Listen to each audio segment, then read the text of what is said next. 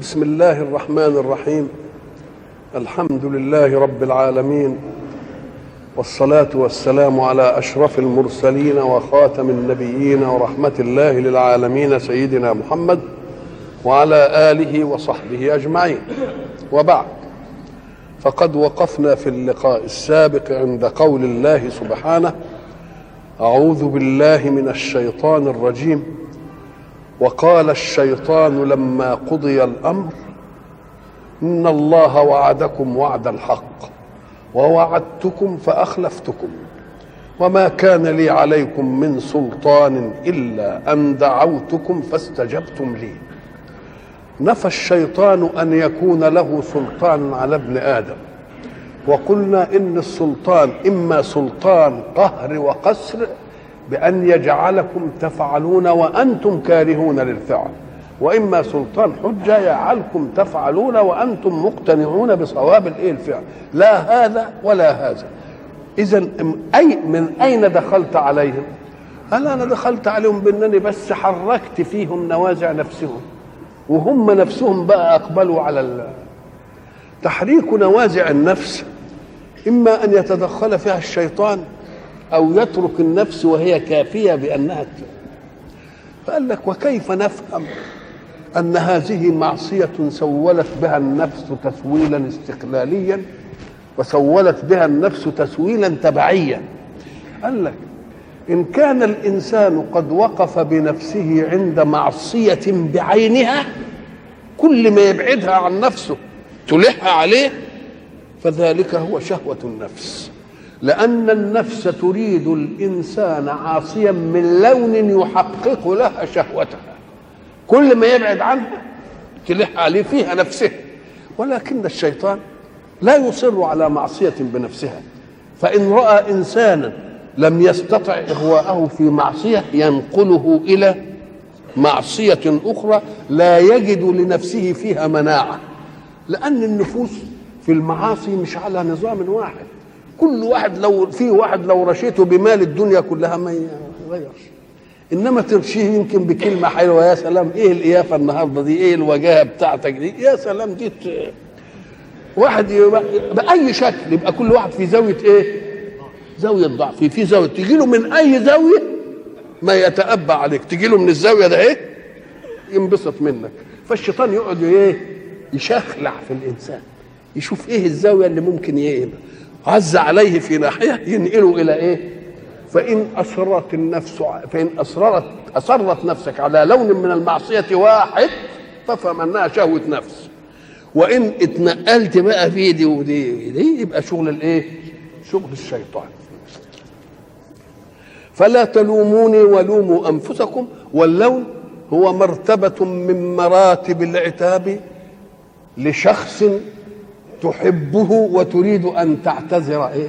أن تعتذر عنه أدي اللوم فلا تلوموني ولوموا أنفسكم ليه؟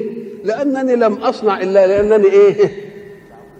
بس شورت لكم كده إلى المعصية وأنتم إيه؟ طوعتوني ما أنا بمصرخكم وما أنتم بمصرخي كويس والله اللي سوى نفسه بيهم قال لن تنفعوني ولا ننفعكم. ده كان فيه تعالي كبير قوي. ده تعالى على آدم. إنما هي المسألة إيه؟ سوى. يعني أنا لا ننفعكم ولا أنتم إيه؟ ولا أنتم نافعيني طيب ما أنا بمصرخكم؟ المصرخ من مادة الصراخ من صرخ. وصرخ رفع صوته. ورفع الصوت له مأرب. هذا المأرب أن يسمع غيره. ولا يريد هو حين يصرخ أن يسمع غيره إلا إن كان طالب منه معونة. بالله لو واحد ماشي كده وبعدين راحت رجله عطرانة في كنز يصرخ كده ويجيب الناس ولا يتلفت يشوف حد شايفه ولا إنما لقى جيب لقى سبع لقى مش عارف تعبان يعمل إيه؟ اصرخ قوي. هنا يرفع صوته. يبقى اذا الصراخ إيه؟ ارتفاع صوت. وارتفاع صوت لا يتأتى إلا بخوف من مفزع. فأنت ترفع صوتك بالصراخ علشان إيه؟ عشان إيه ما حدش يرفع دفه في الصراخ لأمر خير يراه. واحد دخل عليك بهدية كده بتقول يا أهلا تعالوا شوفوا. إنما واحد جاي يضربك ولا واحد جاي يحرق البيت ولا بتاع تصرخ. طيب. تبقى صرخ الرجل يعني رفع صوته رفعا يطلب به الإغاثة. طيب أدي صرخة. لكن اللي وياه مش من صرخة. مصرخ يبقى دل على أن الفعل أصرخ. يبقى في فرق بين الفعلين صرخ ودي إيه؟ لأن لو كان الفعل من صرخ ما أنا بصارخ أو ما أنتم بمصروخين إنما ما أنا بمصرخكم دل على أن الفعل مش صرخ الفعل إيه؟ أصرخ. الفعل حين ينتقل من صرخ إلى أصرخ له معنى في اللغة يسموها دخلت عليه همزة الايه؟ الإزالة. همزة الايه؟ إحنا مثلا نسمي كتب القاموس اللي فيها الألفاظ اللغوية اسمها إيه؟ معاجم. طب معاجم جمع إيه؟ معجم. الله طب معجم يعني إيه؟ يعني الذي يدلك على معنى اللفظ ليزيل إبهامه. يبقى أعجم الكتاب يعني أزال عجمته. يبقى المعجم جاي يعمل إيه؟ يزيل الإبهام. يبقى همزة اسمها همزة الايه؟ همزة الإزالة. زي فلان عتب على فلان وفلان أعتب فلان. إيه الفرق بين الاثنين؟ عتب يعني قال له لامه. الثاني أعتبه يعني أزال ما به العتب. قال له طيب يا شيخ ده والله أنت بتعتب عليها في الفصل الفلاني. أصلا كنت كذا أصلا كنت كذا. يبقى عتب لامه وأعتبه. أزال. عتبه ولذلك في الحد في الدعاء النبي لك العتبى حتى ترضى. يعني إيه لك العتبى حتى ترضى؟ يعني إن كنت يا رب تحتب عليا أنا أحب أزيل ما في نفسك من عتابي. لك العتبى يعني أعطي وأزيل العتبى بتاعتك. أنا عملت إيه مثلا؟ لك العتبى حتى إيه؟ يجي واحد يعتب عليك تقول له طب معلش يا سيدي حق عليا وأنا بدي أزيل إيه عتابك؟ ده ظرف كان كيت وكيت وكده يبقى فلان عتب وغيره إيه؟ اعتب يعني أزال إيه؟ أزال عتاب. مرة تأتي الإزالة للفعل بالهمزة ومرة تأتي الإزالة للفعل بالتضعيف. أنت مثلا تقول قشرت اللوز مثلا يعني إيه؟ أزلت قشرة. يبقى قشرته يعني أزلت الإيه؟ القشر. يبقى مرة همزة الإزالة ومرة تضعيف الإزالة. آه. تيجي مثلا تقول إيه؟ فلان مرض فلان. مرضه يعني إيه؟ ومنه الممرض والممرضة. مرضه يعني إيه؟ بيعمل له العمليات اللي تزيل إيه؟ الطبيب مرض فلان. إنما الداء أمرض فلان. شوف بالعكس بقى. مرض وإيه؟ أمرض دخل عليه المرض. ومرض أزال مين؟ تبقى فيه ازاله الهمزة تزيل أو التضعيف إيه؟ يزيل. يبقى مصرخ مأخوذة من إيه بقى؟ من صرخ ولا من اصرخ اصرخ يعني أزال صراخه يعني أغاثه. راح له قال له إيه فيه؟ يبقى صرخ استغاث وأصرخ أزال سبب الاستغ... سبب الإيه؟ الاستغاثه قال لهم إحنا في مازق لا أنا ازيل سبب استغاثتكم ولا أنتم تزيلون سبب استغاثتي. ما أنا بمصرخكم وما أنتم إيه؟ بمصرخي. ولوموا أنفسكم. ما أنا بمصرخكم وما أنتم بمصرخي. ليه يا سيدي أنت تخليت عنهم؟ ليه؟ أم قال لك إني كفرت بما أشركتموني من قبل؟ ما هو جه بقى في وقت بقى ما عادش فيه ال بقى في ال في, في الدنيا مهد الله له سبيل الإغواء ويقعد يندس ويغوي ومش عارف إيه وهو الملعون كان عالم عارف إزاي؟ ولذلك لما جه الحوار اللي جاء بينه وبين ربه قال له قال الله بعزتك لأغوينهم أجمعين. بعزتك؟ قال آه بقى عزة الله تخليه يغوي عباد الله. قال لك آه. لأن عزة الله عن خلقه يعني إن جم جم وإن ما جوش ما جوش لو عايزهم ربنا كان يقدر الشيطان ياخدهم كان يقدر. ولذلك إيه؟ انه إنما سلطانه على الذين يتولونه إن عبادي ولذلك يستثني إلا عبادك منهم الملاغوينهم إيه؟ أجمعين وبعدين التفت لنفسه. قال له إلا عبادك منهم المخلصين. اللي أنت عايزه أنا ما أقدرش أرمي. يبقى الحرب اللي كانت موجودة بين الشيطان وربه ولا بين الشيطان وبين خلق ربه؟ هو حد يجرؤ يدخل المعركة دي؟ ده عالم قال بعزتك عن خلقك أنا هغويهم أجمعين. إلا؟ عباد اللي أنت عايزه يا رب أنا ما أقدرش أهوب إيه؟ أهوب إيه؟ ناحيته. إني كفرت بما أشركتموني من قبل. آه. أنتم أشركتموني مع الله في الطاعة. لأن اتخذ شريك يعني جعل الشريك يقول لك اعمل وربنا يقول لك اعمل فتنفذ كلام الشريك ولا تنفذش كلام. فخدتوا كلامي ولما أشاور لكم كده تيجوا وياي وربنا يناديكم ما تروحوش وياي. أنا كفرت بالحكاية دي. أنا كفرت بالإيه؟ أو أنا سبق لي أنني إيه؟ كفرت بهذه. ليه؟ لأن ربنا برضو أمرني وأنا إيه؟ وأنا عصيت. إني كفرت بما أشركتموني من قبل. إن الظالمين لهم عذاب أليم. قضية عامة. جعلها في القمة. انت إنتم. جعلتوني شريكا لله أي فأطعتموني كما إيه؟ يحب الله أن تطيعوا أطعتموني ولا أطعتوش ربنا. يبقى ده الشرك. كلام كويس قوي أنا كفرت بهذه القضية. ليه؟ لأن المسألة دلوقتي ما عادش فيه إيه؟ ما هو قال له إنك من المنظرين إلى إيه؟ ويوم الوقت المعلوم ما يبقاش لك بقى إيه؟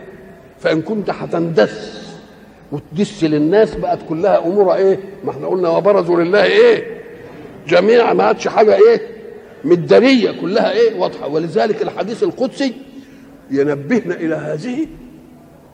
يقول يا ابن آدم زي ما تقول له رد بالك وافهم كويس. يا ابن آدم إن كنتم تعتقدون أني لا أراكم فالخلل في إيمانكم. وإن كنتم تعتقدون أني أراكم فلم جعلتموني أهون الناظرين إليكم؟ بالله انت تقدر تسأل واحد تسرق من واحد عين عينك ولا تشتمه عين عينك كده ولا تحرق له البيت عين عينك كده. ده أنتم ما تقدروش تعملوا كده ويا بعض. فإن كنتم تعتقدون أني لا أراكم فالخلل في إيمانكم يعني رجع الإيمان. وإن كنتم تعتقدون أني أراكم فاستزوأوا. ما تخلونيش أقل الناظرين إليكم. لأنه لو نظر إليك إنسان فأنت لا تجرؤ أن تصنع له ما يكره نعم. إن الظالمين لهم عذاب أليم. ده في مطلق ظلم. فما بالك إذا كان الظلم في القمة؟ إن الشرك لظلم عظيم. طب هذا من كلام مين؟ نشوف كده. إني كفرت بما أشركتموني من قبل. إن الظالمين لهم عذاب أليم. يبقى هو اللي حكم على نفسه ولا لأ؟ ولا كلام دوك انتهى. إني كفرت بما أشركتموني من قبل. وبعدين ربنا قال إن الظالمين لهم عذاب إيه؟ لهم عذاب أليم. الله.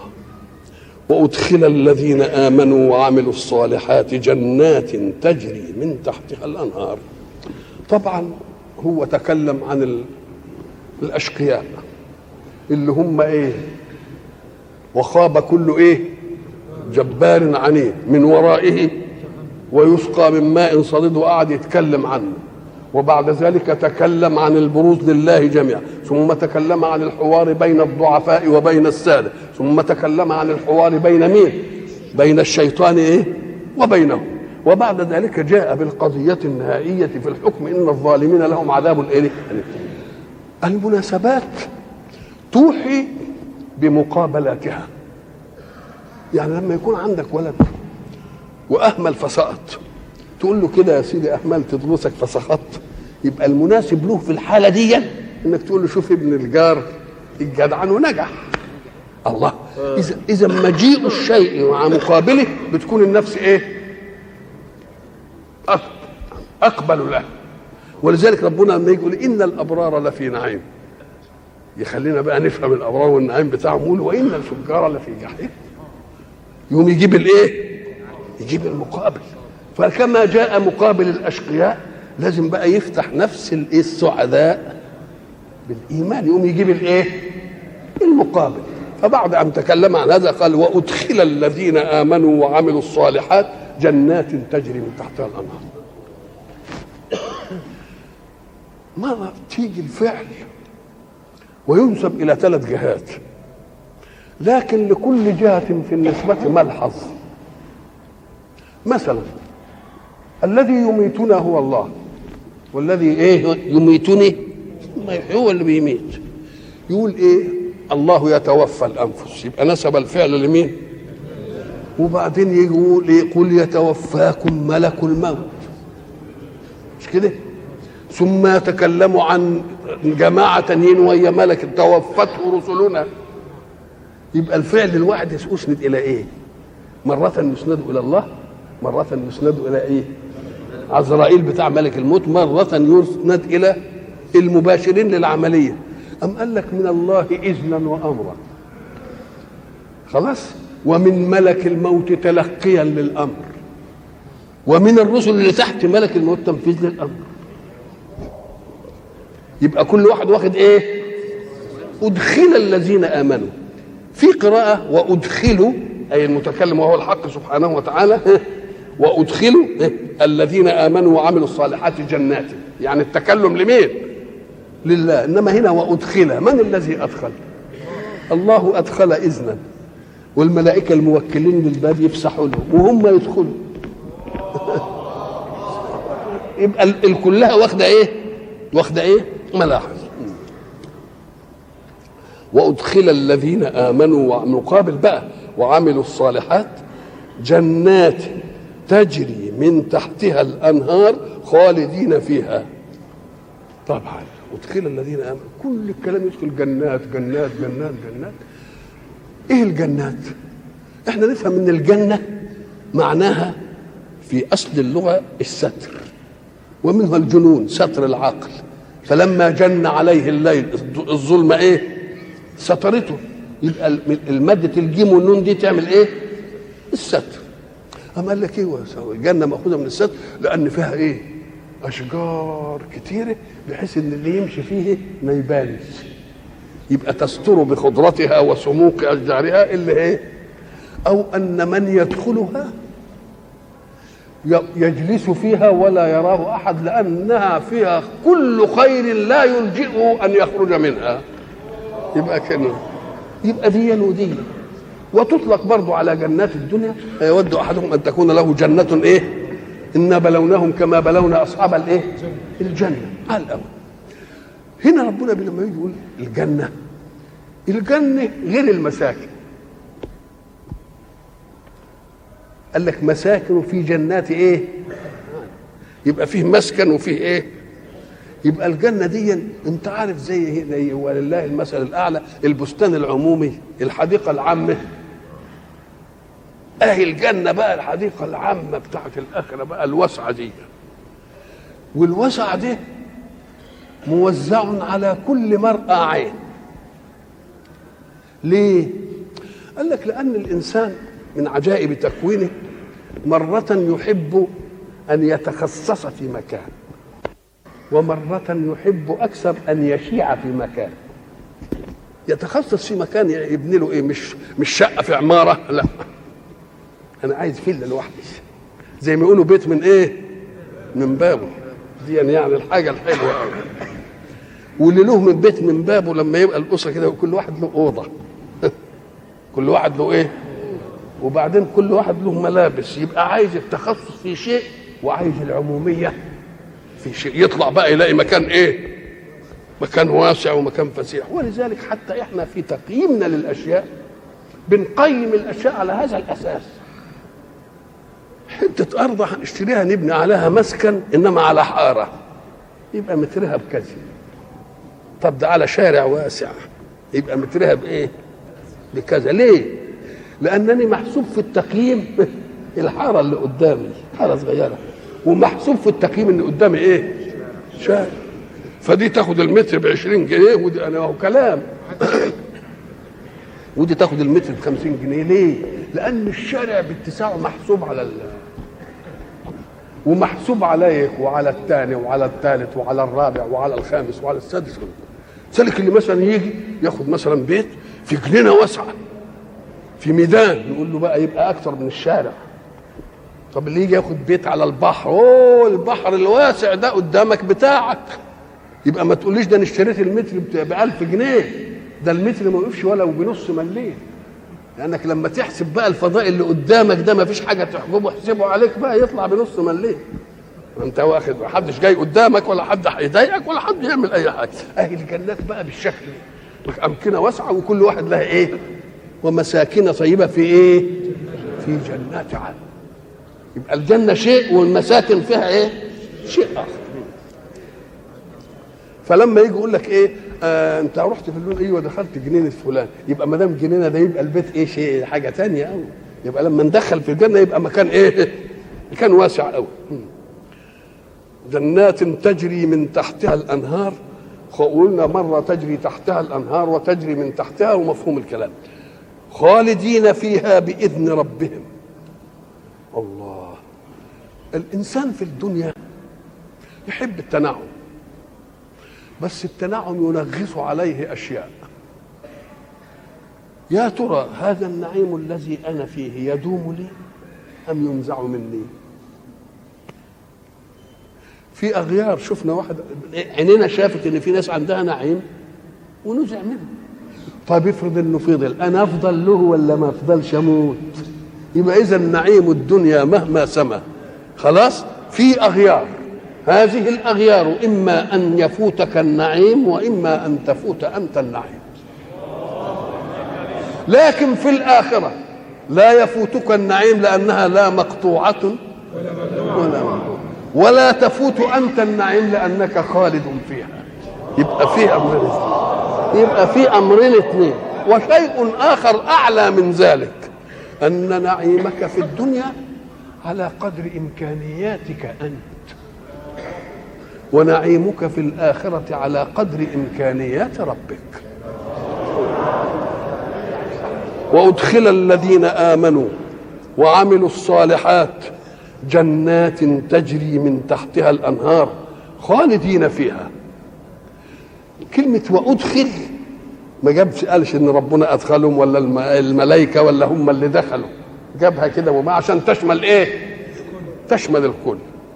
ادخلوا ما دام قال بإذن ربهم يبقى اسند الدخول لمين؟ للملائكة المكلفين. ما دام قال بإذن ربهم ما يقولش أدخلهم بإذنه لأن ما دام أدخلهم هو. أو أن الخلود هو بالاذن الله. بإذن ربهم.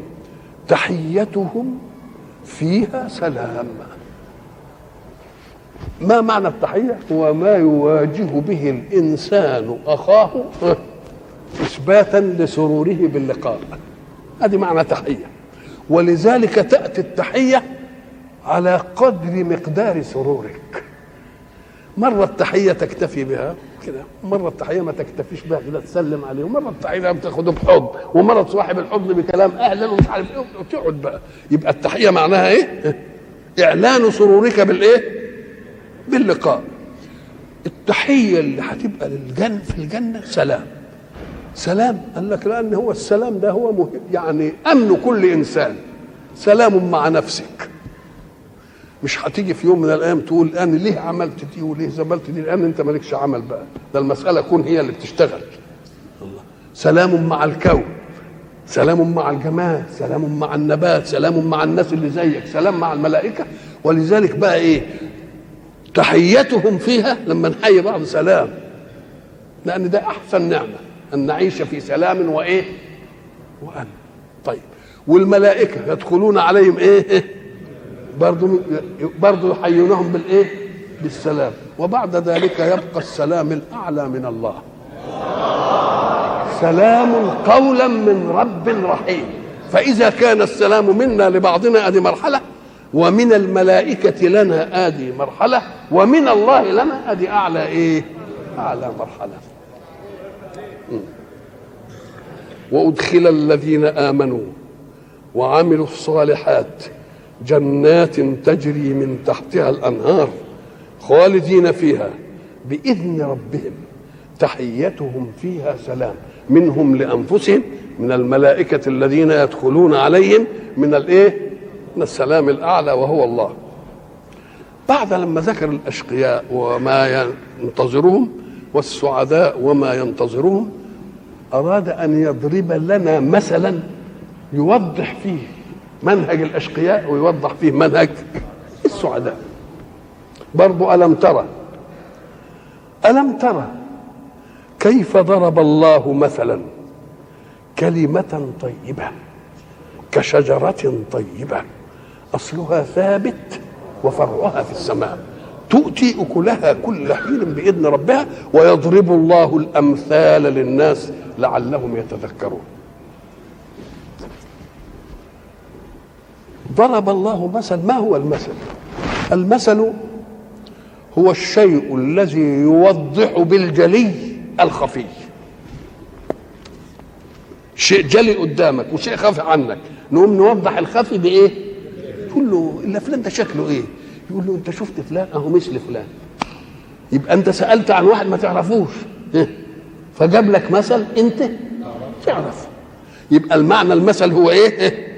إنك أنت توضح خفي بجلي ليه؟ قال لك لأنه بينقل المعاني إلى أمر محس. والإنسان الفه بالمحس قبل إلفه بالمعاني. لأن الحواس الإدراكات الحواس تديك حاجات حسية الأول. وبعدين تديك الإيه؟ المعنويات. يبقى الفنا بإيه؟ أول الف لنا بالأمر الإيه؟ الحسي. وبعدين ننتقل من الأمر الحسي. إن ولذلك ربنا يقول إن الله لا يستحي أن يضرب مثلا ما بعوضة فما فوقها. اوعى تفتكر تقول بعوضة إيه اللي ربنا يضرب لها مثلا؟ ولذلك هم قالوا كده إيه ربنا مثل بالايه بالبعوضة يتليوا على عينيكم أنتوا فاهمين حاجة. ده البعوضة اللي فيها حركة وفيها حياة زيك تمام وبتطير وتروح وتيجي ما مش عارف إيه دي عشان تعرف إزاي التركيب الكل ده اللي في أجهزتك في هذه البعوضة الصغيره طب قول لي معدتها تبقى فين؟ طب قول لي جهاز تنفسها يبقى فين؟ هي إيه كلها؟ الجهاز الدموي بتاعها فين الغدد بتاعتها تبقى فين الامعاء تبقى فين الله ما هو الشيء تدهش صنعته من أمرين. إما أن يكون ضخما فوق إمكان الإحساس وإما أن يكون دقيقا دون مراتب الإحساس. ما يدركش. يقول له أهيد العظمة بقى. لما عملوا الساعة بتاعت بريطانيا دي اسمها إيه؟ بيك بيك شوف عقربها قد إيه دل على ان الصانع مش وبعدين عملوا لنا ساعة في فص خاتم. الدقة بانت هنا ولا إيه؟ فكذلك الجمل اهو زي البعوض. بل بالعكس تقول الأوعية دي كلها والانسجه اجتمعت فيها إزاي؟ إزاي بس؟ وبعدين قال يا اقوياء وإن يسلبهم الذباب شيئا لا يستنقذ يفتوه. خليك قاعد تاكل العسل كده والذبابه جت وراحت واخدة بجناحها شوية عسل منك. إن كنت فتوه بقى وشاطر هات منها العسل.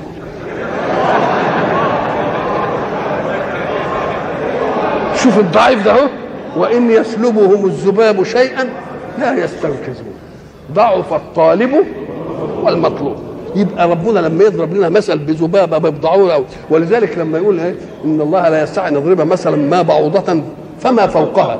هم فاهمين فما فوقها يعني اللي اكبر منها لا ده فهم ما فوقها في الاستغراب. يبقى اللي أقل منها بقى.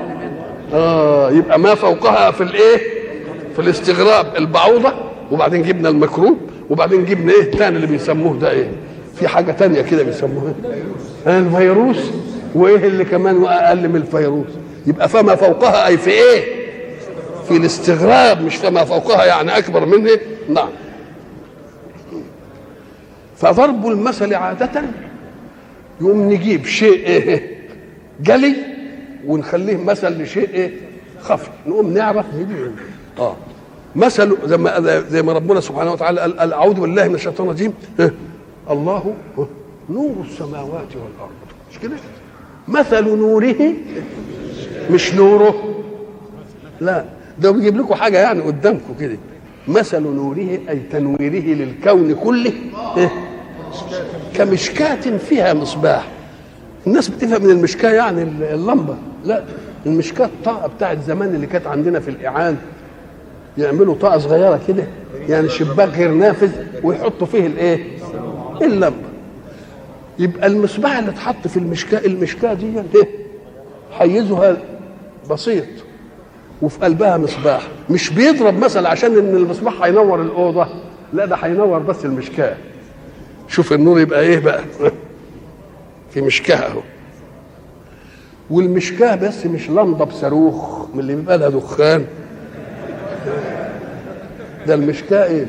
فيها مصباح والمصباح في زجاجة.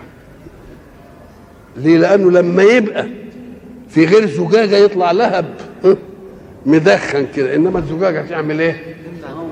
ليه؟ أم قال لك لأن ما بياخدش الهواء من كل جهة. بياخد الهواء شوية من تحت على قد الاحتراق.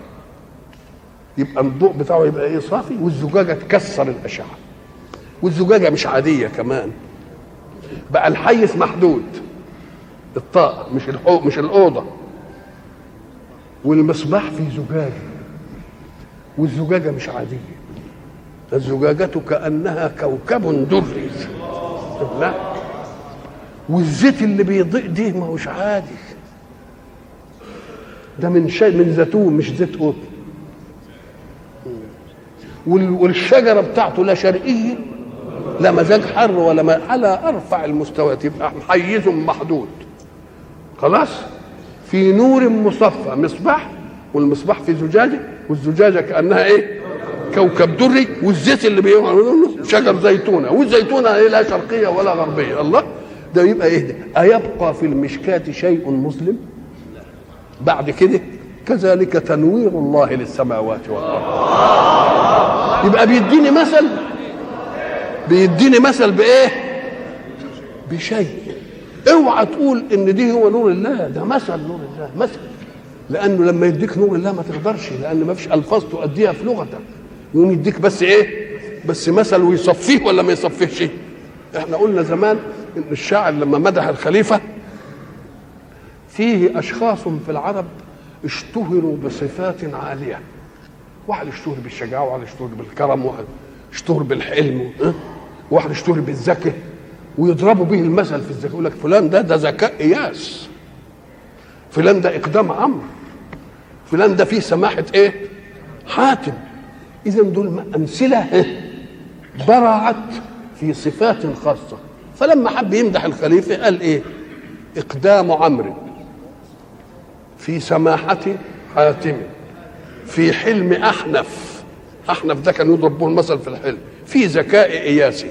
يبقى المواهب المتفرقة في الفضائل تجمعت فيه.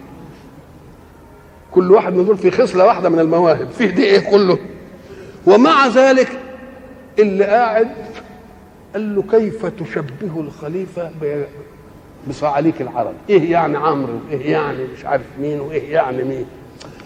فالراجل أخذ الأمير فوق من وصفت. الأمير فوق من وصفت. فابو تمام عشان ربنا ينصره في الموقف صن شوية كده وكمل من القصيدة بحرا وقافية. قال إيه؟ لا تن هو بيقول إقدام عمرو. في سماحة حاتم في حلم أحنفة في ذكاء إياسي. خلاص؟ قال لا تنكروا ضربي له من دونه مثلا. أنا جبت ناس دونه صحيح إنما ضربته إيه؟ مثل لأن دول مثل شرود مثلا شرودا في الندى والباسي. فالله قد ضرب الأقل لنوره مثلا من المشكاة والنبراس.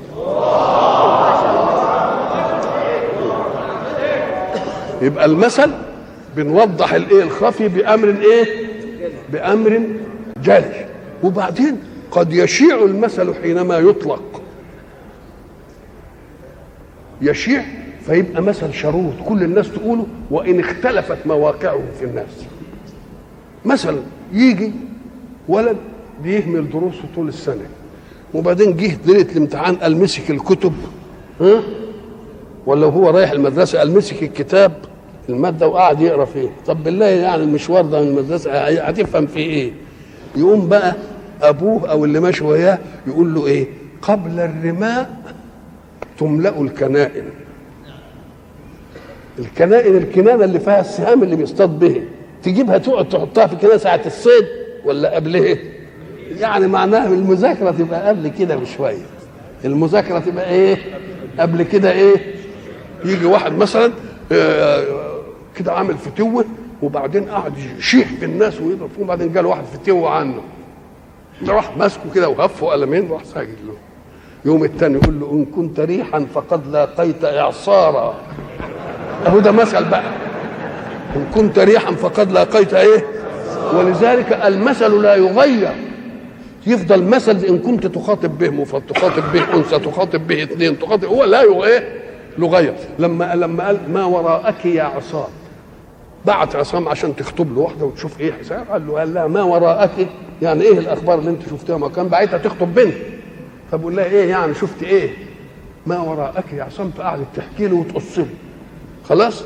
فأصبح مثلا الآن أي واحد تبعته في مشوار ساعة ما يجي يقول له ما وراءك يا عصام. ما تقولش ما وراءك ولا ما وراءكما ولا ما وراءكن ولا ما هو يفضل الإيه؟ المثل مضروب يبقى ضرب زي ما تقول ضربت العملة. بقى أمر إيه؟ بقى أمر نافذ. ما هو ضرب العملة معناه إنك تجيب قطعة مثلا من الفضة أو من الذهب وتسكها ولذلك يقول لك ضرب كان زمان نسميه ضرب في إيه؟ يعني بقى خلاص صار اعتمد وإيه؟ وبقى أمر إيه؟ واقع.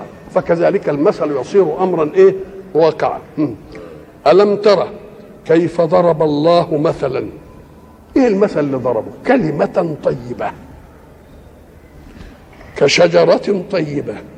أصلها ثابت وفرعها في السماء تؤتي أكلها كل حين بإذن ربها.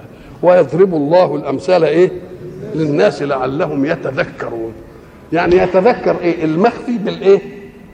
هو سطة الجل نشوف هنا ادانا الكلمة الطيبة دي ادانا مثل فيها أربع أوصاف.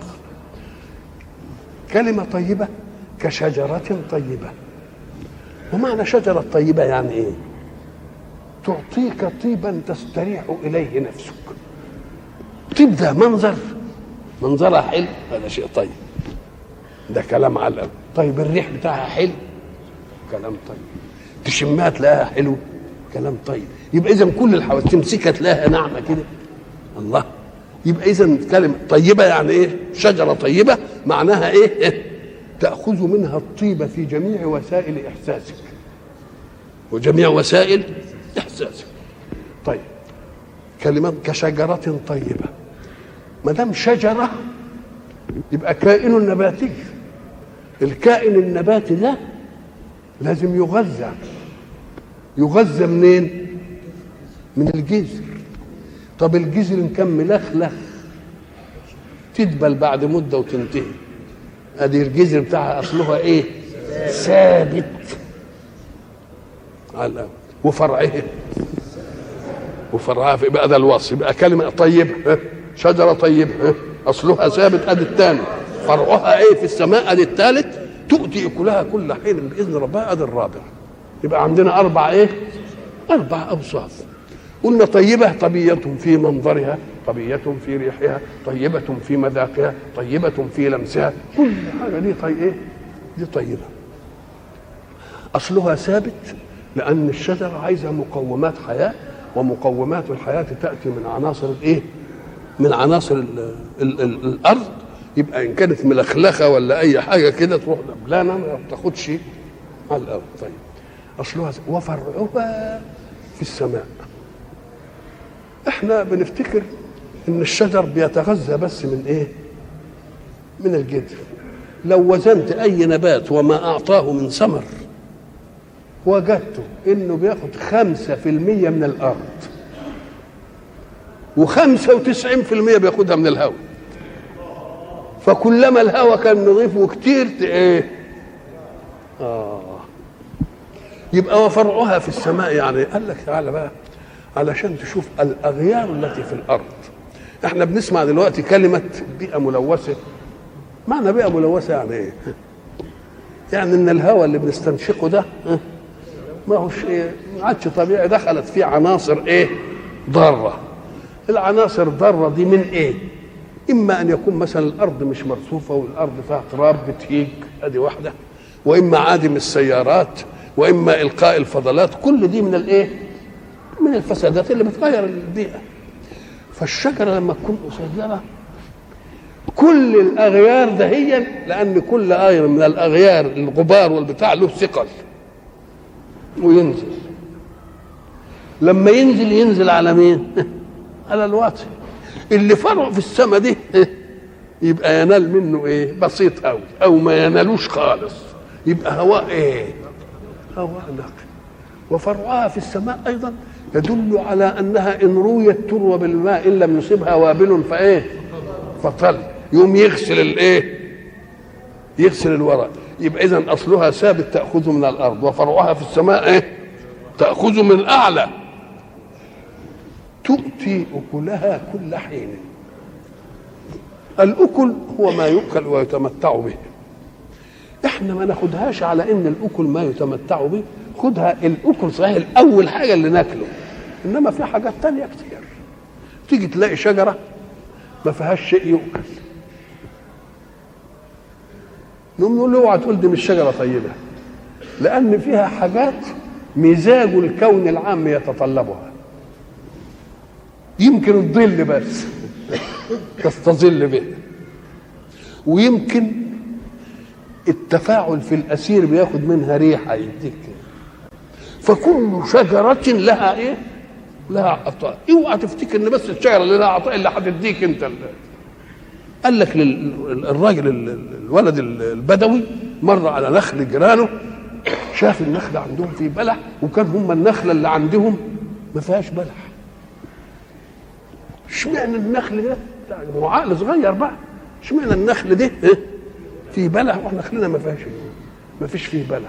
والله العظيم لا نقطع النخلة دي. وشوية وجايب البتاع وقعد يقطع في الايه يا ابوه ادركه إيه يا ابني دي قال له قال له يا ابني دي الأكل بتاع انها تطلع اصلها ذكر. الأكل بتاع انها تطلع في وقت محدود. نلقح منه النخلة دي وبعدين تبقى تنتهي يبقى كل شجرة إيه؟ طب ما يمكن أنا عايزها عشان خشب. الله ما يمكن عايز أعملها مصد على زي المصدات اللي بنعملها دي. يبقى اوعى تقول. ولذلك أنا ما يعجبنيش المفسرين يقول لك شجره طيبة زي شجرة التفاح وشجرة مش عارف إيه وبعدين وشجر والخلم الخبيثة كشجرة الحنظل نقول له يا شيخ لا ما دامت شجره يبقى لها مهمة. ده يمكن شجرة الحنظل هتبقى أحسن من التفاح لأن شجرة الحنظل لما ياخد فيها دواء مر يقوم يزيل مني دواء. ما تفتكرش إن الأكل يعني اللي بتاكله الأكل كل ما ينتفع به. يبقى لو نظرت إلى هذه لوجدت كل موصوف بشجرة لازم له إيه؟ لازم له مهمة. ويؤتي اكله كل حين تديك على إن فيه قدر مشترك بين الشجر كله المثمر ثمر وحش والمثمر ثمر كويس له عطاء جميعا. وبعدين العلم الحديث نبهنا إلى عطاء. كل خضرة تعمل إيه؟ تيجي بالنهار وتطلع لك الأكسجين. وبالليل تطلع إيه؟ تمص ثاني أكسيد الإيه؟ الله. إيه الحكاية دي؟ دي تدي ثاني أكسيد كربون بالليل ودي تدي أكسيد. كل الخضره ليه؟ أم قال لك لأن لأن النهار الحركة. والحركة تتطلب طاقة فوق استبقاء الحياة. أنت وأنت نائم لا تريد من دمك وحركته إلا استبقاء الحياة لأن ما فيش حاجة ما بتعملش حاجة. لكن لما تقوم الصبح وتشتغل تبقى عايز طاقة. يبقى كل ما تعوز طاقة تعوز دم كتير. تعوز دم كتير يبقى عايز اكسجين عشان يأكسد لك الدم. ولذلك لما تيجي تطلع سلم أو تعمل عمل شاق ومجهود تنهج. ليه بتنهج؟ الرئة مش مكفية الحركة. تقوم تحاول تاخد إيه؟ تاخد هواء كتير علشان تعمل إيه؟ اكسجين. يبقى اذا الخضرة كلها كل ما فيه خضرة بيدي إيه في النهار؟ اكسجين علشان حركة الحياة. بالليل ما يديش لأن حركة الحياة مش عايزة الحركة لكن انت نايم يبقى استبقاء حياة وإلى لقاء آخر إن شاء الله.